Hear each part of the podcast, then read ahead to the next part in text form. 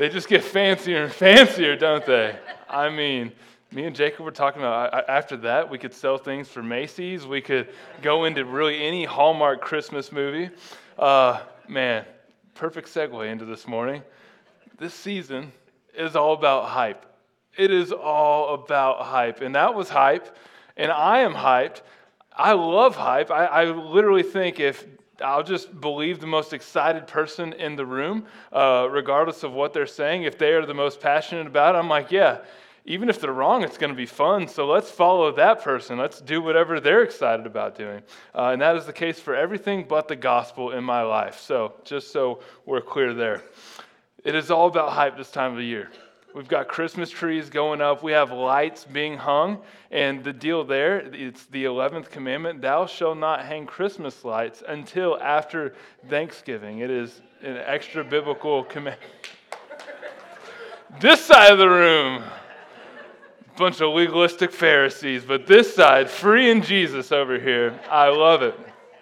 I would say I'm also a Pharisee, though, uh, because we were going to go camping. We then got, it didn't get rained out or anything like that. We got temperatured out. The temperature dropped down into the uh, high 30s, and we decided that probably wouldn't be the best bet for our family, our two little girls. And so we decided we were going to decorate for Christmas a week early, which put it out before Thanksgiving, so that when we returned home after Thanksgiving, we would be able to enjoy the Christmas decor. And I feel like I need to ask you for forgiveness because as I prepared this sermon in the light of a sinful Christmas tree, I was driven by the hype that was decor of Christmas before Thanksgiving, and that is never acceptable. As for me and my house, we will put Christmas decorations up after Thanksgiving. Okay? So please forgive me. Um, legalistic people, us that are free in Jesus, we're, we're already good. I was already forgiven by you.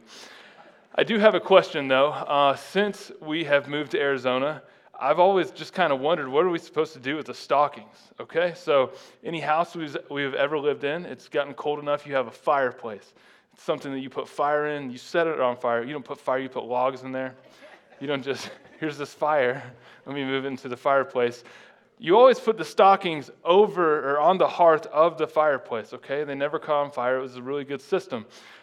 Since we've moved to Arizona, nobody has fireplaces because the sun tries to kill us year round. And so I'm wondering, what do we do with these stockings? Do we just find the closest cactus, just kind of throw it at the cactus? Does it hang there and then Santa comes? I'm not really sure how this works right now. They're just placed under our tree. And it's like they're supposed to be there. Okay? It's kind of like, I don't know, they're slightly off centered, but I don't know. I hope, I hope Santa figures it out. It's the time of year that we celebrate right? We have eggnog, we have apple cider, we have hot cocoa on tap. This is the kind of time of year where we watch all of our favorite Christmas movies. So, on the count of three, we're all going to say our favorite Christmas movie, okay? One, two, three. Die Hard. Exactly. Yes. And all God's people said, Die Hard. Uh, the greatest Christmas movie ever, only to be followed up by Elf, okay? We have Christmas family traditions. We have family gatherings, and it starts at the hecticness of Thanksgiving, and it just continues all the way, I feel like, until January 1st. But that is part of the hype of this time of year. And it's not just us, this is all over the world. And so I've got some examples for you of how Christmas is celebrated in four different countries around the world this morning. And I want to start in Japan. Okay, let's go to the east Uh, in Japan, on Christmas, turkey does not exist, okay? KFC has monopolized the country of Japan to where people only eat KFC on Christmas. I don't know about you. Maybe I'm a selfish American. I've never thought about Christmas in any other country. And when I found out that KFC, Kentucky Fried Chicken, had a monopoly on everything that goes down Christmas morning in Japan to the extent of you have to order your chicken for Christmas Day months in advance. And then when your order is ready, you don't get to set what time of day it's ready, they call you. All right, now you might ask yourself the question how did this get put into play? Well, they live in really small apartments, really small living quarters, which means they have really small ovens and KFC said, hey, you know what? With clever enough marketing, we can take over an entire country for one day. and so that is exactly what they did. You order months in advance. Uh, it's crazy. The colonel, he still looks the same. I don't know how this thing happened, but it did. But it is by far not the craziest. In Norway, in Norway, they believe that on Christmas Eve, kind of Christmas Eve kind of coincides, it kind of lines up with this same evening that evil spirits and witches come out. And so, what they do is they take the brooms in their house, their brooms there, they're much less pixelated than this picture right here. They hide the brooms because one time, a long time ago, everybody woke up and either their brooms were missing or they were broken. Here's what I think happened I think a lot of husbands got tired of their wives asking them to sweep. They came together in the town square and they said, Boys, here's the plan. You know those brooms that we keep sweeping with? Hide them. And if you can't hide it somewhere, take that thing, you snap it over your leg. And then in the morning, when our wives are like, Where the heck did all the brooms go? We're just going to tell them evil spirits came out last night. And that witches either flew off on them or evil spirits just broke them. And uh, that's what happened. And so to this day, on Christmas Eve, if you live in Norway, you hide your brooms. It's weird, it doesn't make sense. And it's fun, but it's not near as fun as this next one. In Caracas, Venezuelans will attend morning mass on roller skates. All right? I'm talking like everybody's just going in yeah, it's so bad that in the city, the capital city, they have to shut down the roads because there are so many rollerbladers just sliding in hot into mass that it is dangerous and they can get run over. And if you get run over on rollerblades by a moving vehicle that has probably the same amount of wheels, much bigger, much faster, it would not end well for you. So, this is what I'm saying. We want to make a difference in this community. We want to see what God could do in us through this church. Christmas Eve Eve service. Blade up, boys and girls. Let's go. let's throw the rollerblades on and let's see how God uses it. All right. I think we would go from being the church displaying the, the kingdom to just being that church. like, and we don't necessarily want to do that. So, all those are great. The most disgusting by far is Greenland. I think they kind of they take the cake and I wish they had cake instead of this. See, this delicacy right here, mmm, doesn't that look so tasty? What that is right there is a small Arctic bird wrapped in whale fat and then wrapped in seal skin. If that wasn't enough, let's take that bad boy, let's bury it, and let's cover it up in dirt. And let's let it decompose and ferment in the ground. And then on Christmas Day, we're going to dig them up and we're going to eat them. hey, look, kids, teenagers, look, even adults, I don't care who you are, don't complain about your parents, your grandparents cooking, okay? Because they might send you to Greenland and you might be forced to eat this madness every single Christmas, all right? Also, if you're on the naughty list, that's going to show up in your stocking. Christmas this time of year, it is all about hype. And it's not just other parts of the world, it is us too, right? We start Christmas shopping early January, like January 2nd, January 3rd, January 1st. It's a little bit ex- obsessive for sure and excessive. Look, after Thanksgiving, the gloves are off right? We're, we're swinging for the fences. We are going full Black Friday mode. We start to panic over whether we can get our kids the toy that they have been asking for forever. We start to panic over Christmas travel plans, who's parents we're going to go see, what family we're going to see, how many different states we're going to travel to. We start to panic over everything being just right. And that is especially true if you are the host, right? If people are coming over to your house, everything has to be spick and span. Because if it's not, then your parents are going to start to worry about you and your family. They're going to start to think everything is off. Maybe Sally and Johnny are not as good as we thought they were. And so the stress starts to set in and the anxiety starts to rise. And then we get the Christmas lights out. We start to put those up. Now, we had Christmas decorations up on the inside of our house, but we waited until the day after Thanksgiving to put them up on the outside. We didn't want everyone else on the outside to see we didn't have our lives together. We, we wanted just that would be on the inside and people that were close to us that we would allow inside of our house. And so, got up on the ladder, borrowed it from Jacob. That's our tradition every year. Jacob has a better ladder than me. Mine didn't reach. I tried to go up on my ladder, almost kicked it out, got stuck on the roof. That would have been a bad situation. I might still be there this morning. We get three strands up and then plug it in, turn it on, and two thirds of our lights only had one third of the strand that was working. And I don't know how that happened, but I got out of putting Christmas lights up this year I, I, I should have just told Rachel, look, it was witches and evil spirits that came out and they just sabotaged the whole thing. See, we get caught up into the hype. We get caught up into the craziness. And it's not just Black Friday shopping, it's every single thing about this season we can get wrapped up in. We can get anxious about. The stress starts rising and rising and rising. But there are things about this season that are truly, truly good. And I don't want us to lose sight of that. As a church, I don't want us to lose sight that there are truly good things that are part of the season. Things like family, things like fellowship, things like giving, things like cheer, things like joy. Things that we will experience on the other side of this life. Things that are a taste of heaven in the here and now. But there's a problem with all this hype, whether it's towards the, the good things or the bad things or the just in between neutral things of Christmas. And the bad part about the hype, the problem with the hype, is that it will never be enough. This morning, if you have your Bibles, go ahead and open them, turn them on. We are going to be in Ecclesiastes. I say we're going to start a Christmas series off in Ecclesiastes. Jacob already said this wasn't going to be your normal Advent. Don't worry, we will not be in Ecclesiastes for the rest of the holiday season. I do not want it to be that big of a bummer. But I think Ecclesiastes can really set us off on the right track.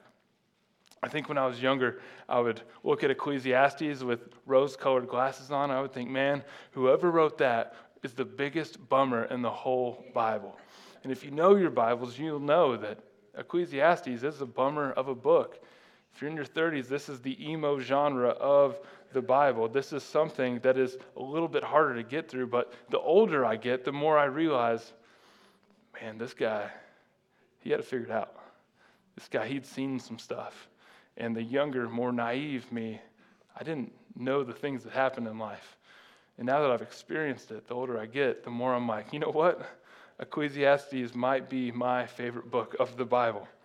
It's good stuff. So we're diving into it this morning. As far as authorship of Ecclesiastes, it's thought that it is written by one of three people. It is either King Solomon, the wisest man to ever walk the planet, son of King David.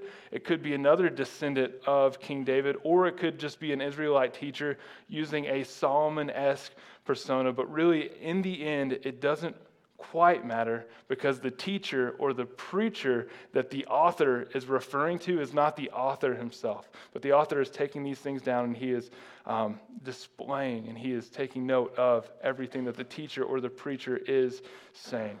The main idea, the main idea of Ecclesiastes is to deconstruct all of the ways that we find meaning and purpose outside of God. I think that's exactly what we need at the beginning of this holiday season. We need to take all of these constructs around us and we need to put them to the test against God.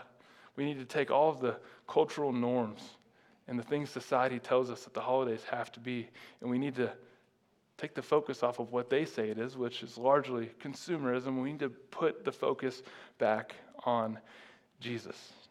A main quote with a little bit of Hebrew in it from Ecclesiastes is Hevel. Hevel. Everything is utterly Hevel. Now, Hevel is Hebrew, and it means vapor or smoke.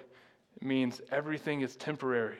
Everything is fleeting. You reach out for it, you grasp for it, and it slips through your fingers. Everything is an enigma. Everything is paradoxical. Ecclesiastes 1, 2 through 4 in the ESV translation.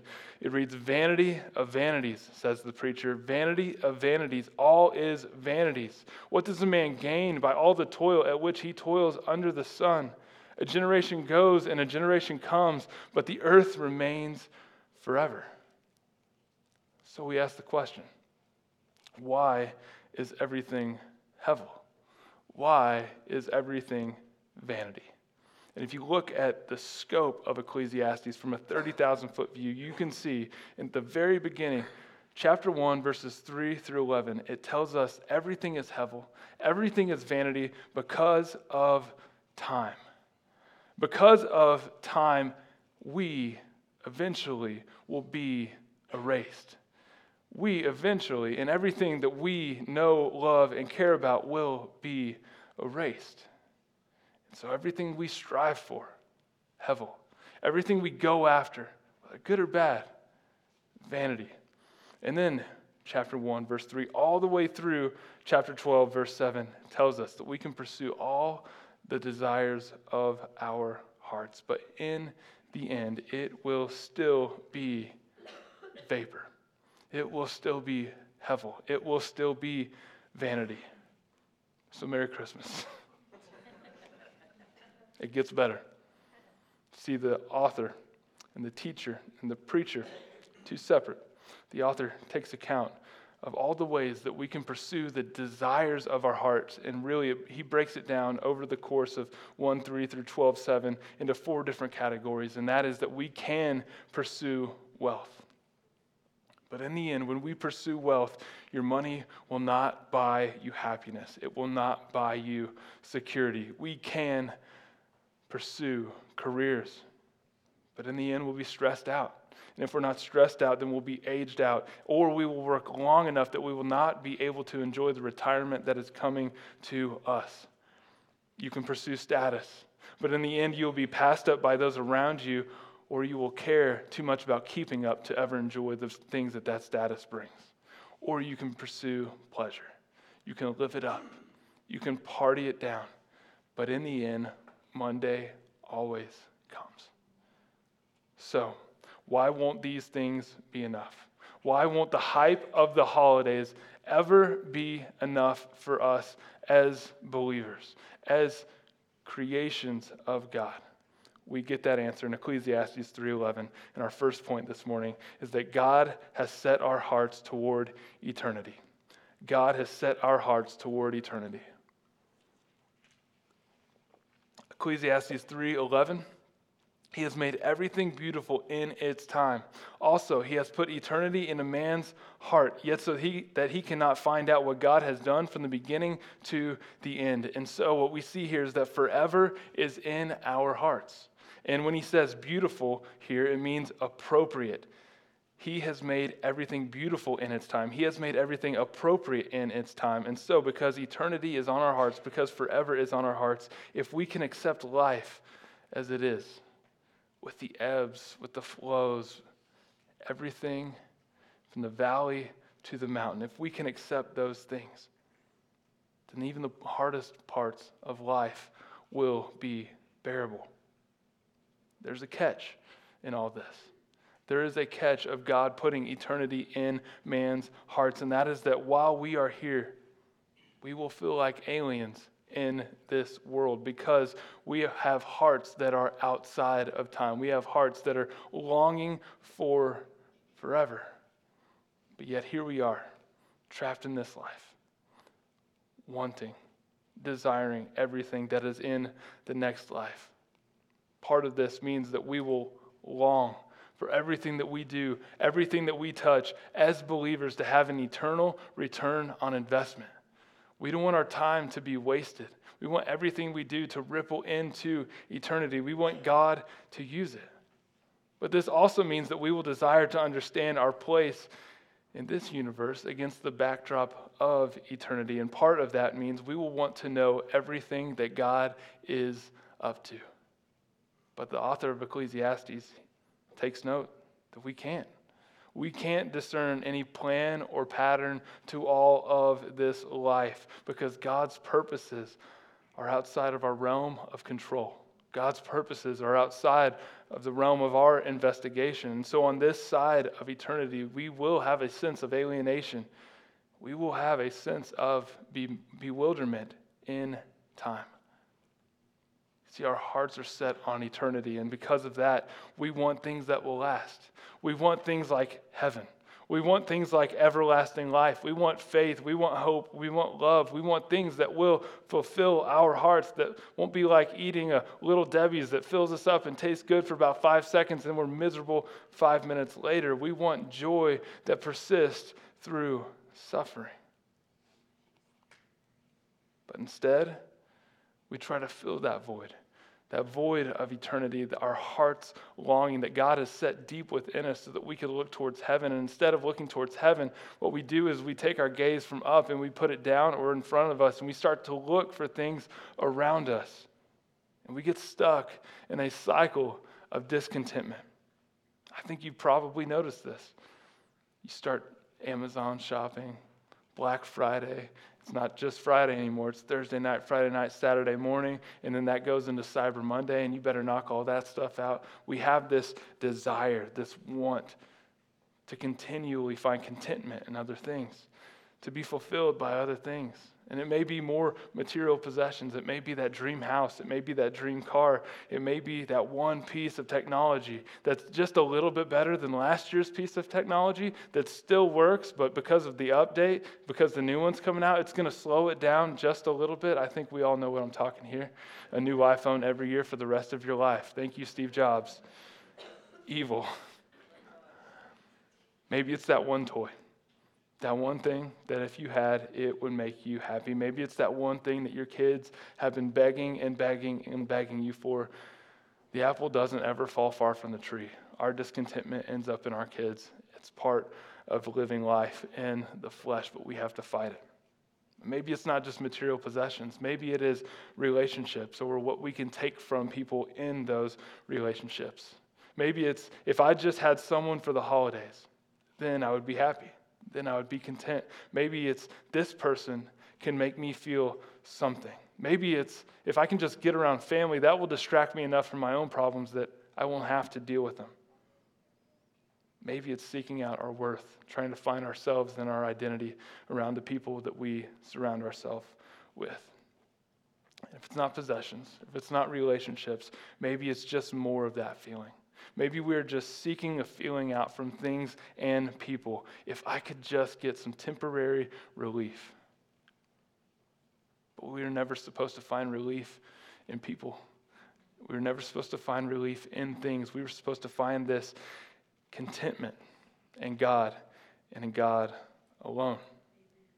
So we can very easily get caught up in this self seeking vanity. It is a downward spiral that is vicious that happens this time every year. Our second point today is that we need to shift gears. We need to shift gears and we need to find contentment.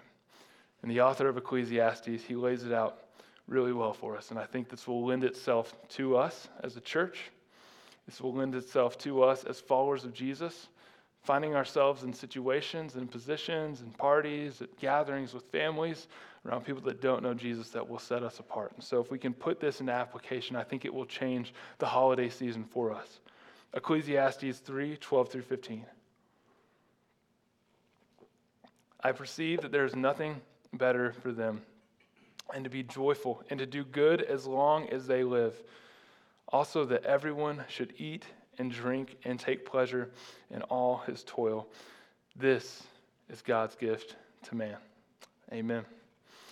I perceive that whatever God does endures forever. Nothing can be added to it, nor anything taken from it. God has done it so that people fear before him. That which is already has been. That which is to be already has been. And God seeks what has been driven away.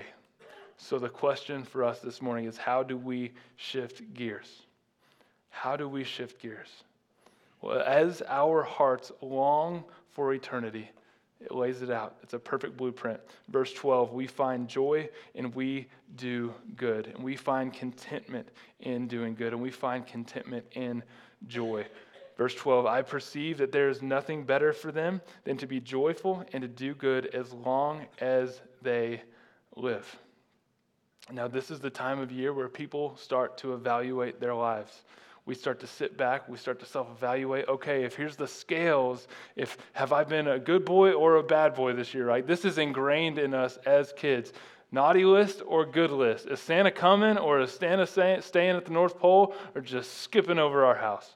Also, we had chimneys growing up. We're trying to figure out how Santa gets in our house. If you have any ideas on that, along with the stocking idea, I would like to hear that from you after service today. We could put this together. Christmas could be great this year. We start to look at our lives. Have I been good?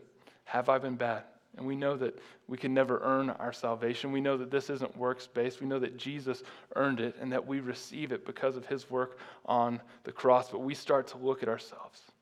We also start to look at our lives and we start to find things that we are thankful for.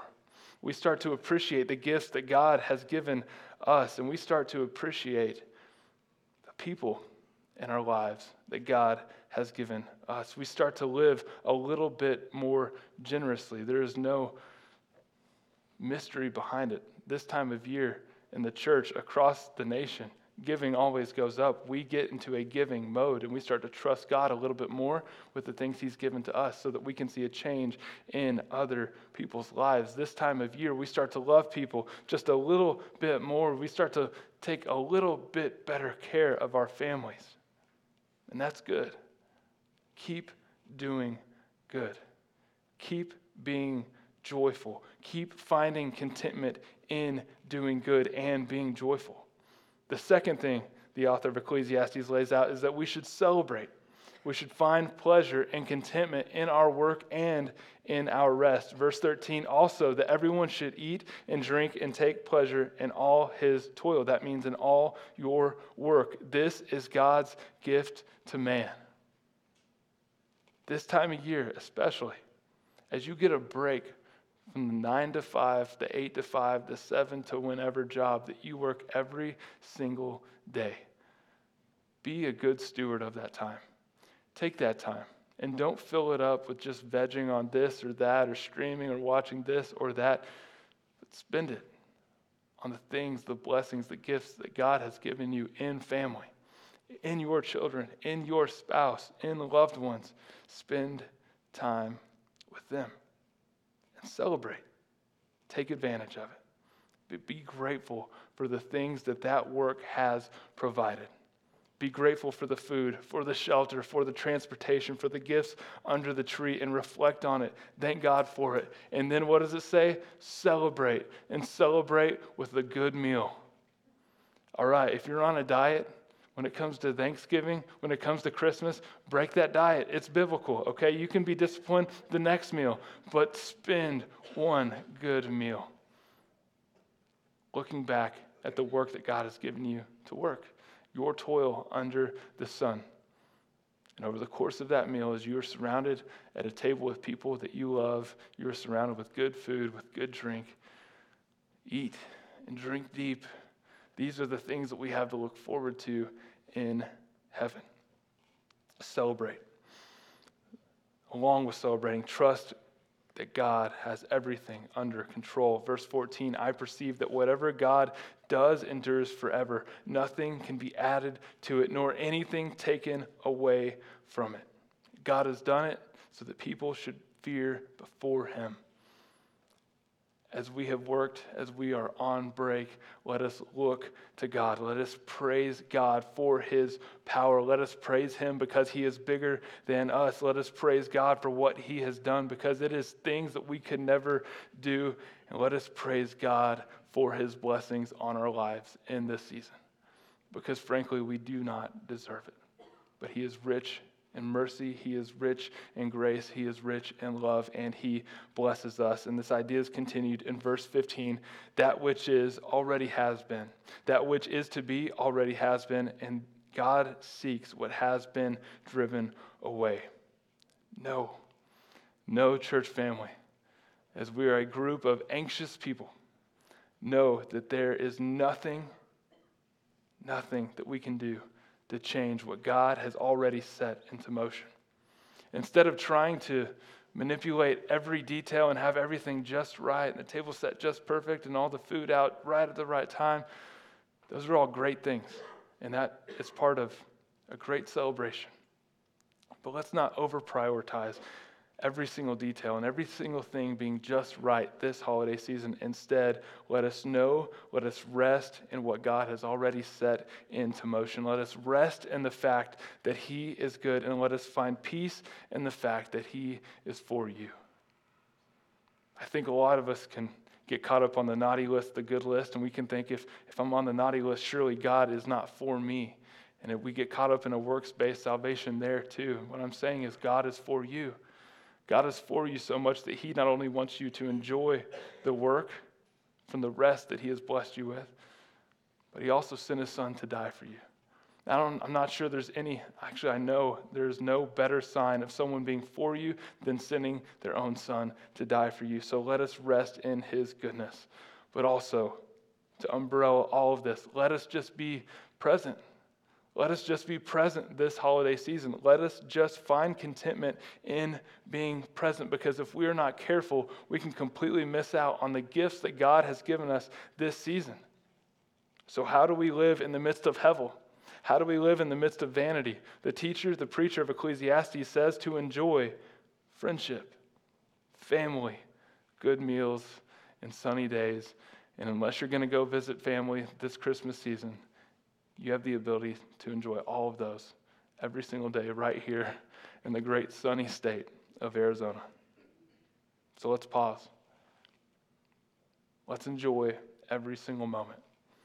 Let's put the phones down. Let's turn the distractions off if needed. Let's make the most and steward well the blessings God has given us, the time that He has blessed us with, the family that He has blessed us with, and let us be present, present in the gifts that He has so gracious, graciously shared with us.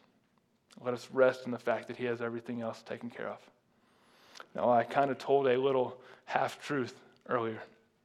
You see, on this side of things, we know something that the author of Ecclesiastes did not the way this whole thing was set up is that we can have no idea of what God is doing at work and the scope and the scale of eternity. And we certainly do not know everything, but we do know something on this side of the birth of Jesus that even the author of Ecclesiastes did not. And that is our final point today that the mystery is made known in Jesus. And this is what the author of Ecclesiastes is pointing to. We find all of our worth, we find all of our value, all the meaning and purpose in life in God, pointing to Jesus, pointing to this great mystery being fulfilled. Ephesians 1 7 through 10 reads, In him we have redemption through his blood, the forgiveness of our trespasses, according to the riches of his grace. God has poured it out on us which he lavished upon us in all wisdom and insight, making known to us the mystery of his will, according to his purpose, which he set forth in Christ as a plan for the fullness of time, to unite all things in him, things in heaven and things on earth. Pastor theologian John Stott writes For history is neither meaningless nor purposeless, it is moving toward a glorious goal. What then is this mystery which God has made known? This revealed secret, this will or this purpose or this plan of His? Well, in chapter 3 of Ephesians, the mystery is the inclusion of the Gentiles in God's new society on equal terms with Jews. But the present ethnic unity is a symbol or foretaste of a future unity that will be greater and more wonderful still. So let's put all this together now. So much of this season may be hevel, may be a vapor that we grasp for that just slips through our fingers. So much of this season may be vanity, it may be the show, it may be the hype. But while our hearts long for eternity, let us be present and let us enjoy it because it is a gift of many gifts of God. Let us realize that God's will and his grand plan have been revealed to us in Jesus. You see, without the birth of Jesus, we do not get the life of Jesus. Without the life of Jesus, we do not get the ministry of Jesus. The last three years of his life, without the ministry of Jesus, we do not get the death, the crucifixion of Jesus. Without the crucifixion of Jesus, we don't get the resurrection of Jesus. Without the resurrection of Jesus, we do not get to partake in his victory over sin, over death, and over the enemy. We do not get to partake in his bodily resurrection as we want to, will be resurrected in him. It is only in him that our longing for eternity, it's only in Jesus that our longing for eternity can be satisfied. That our hearts that are shifted, that are geared, that are designed toward forever will be sustained in this life, this holiday season as our hearts long for eternity, let us stay focused on the very person that ushers us into eternity, and that is our King Jesus.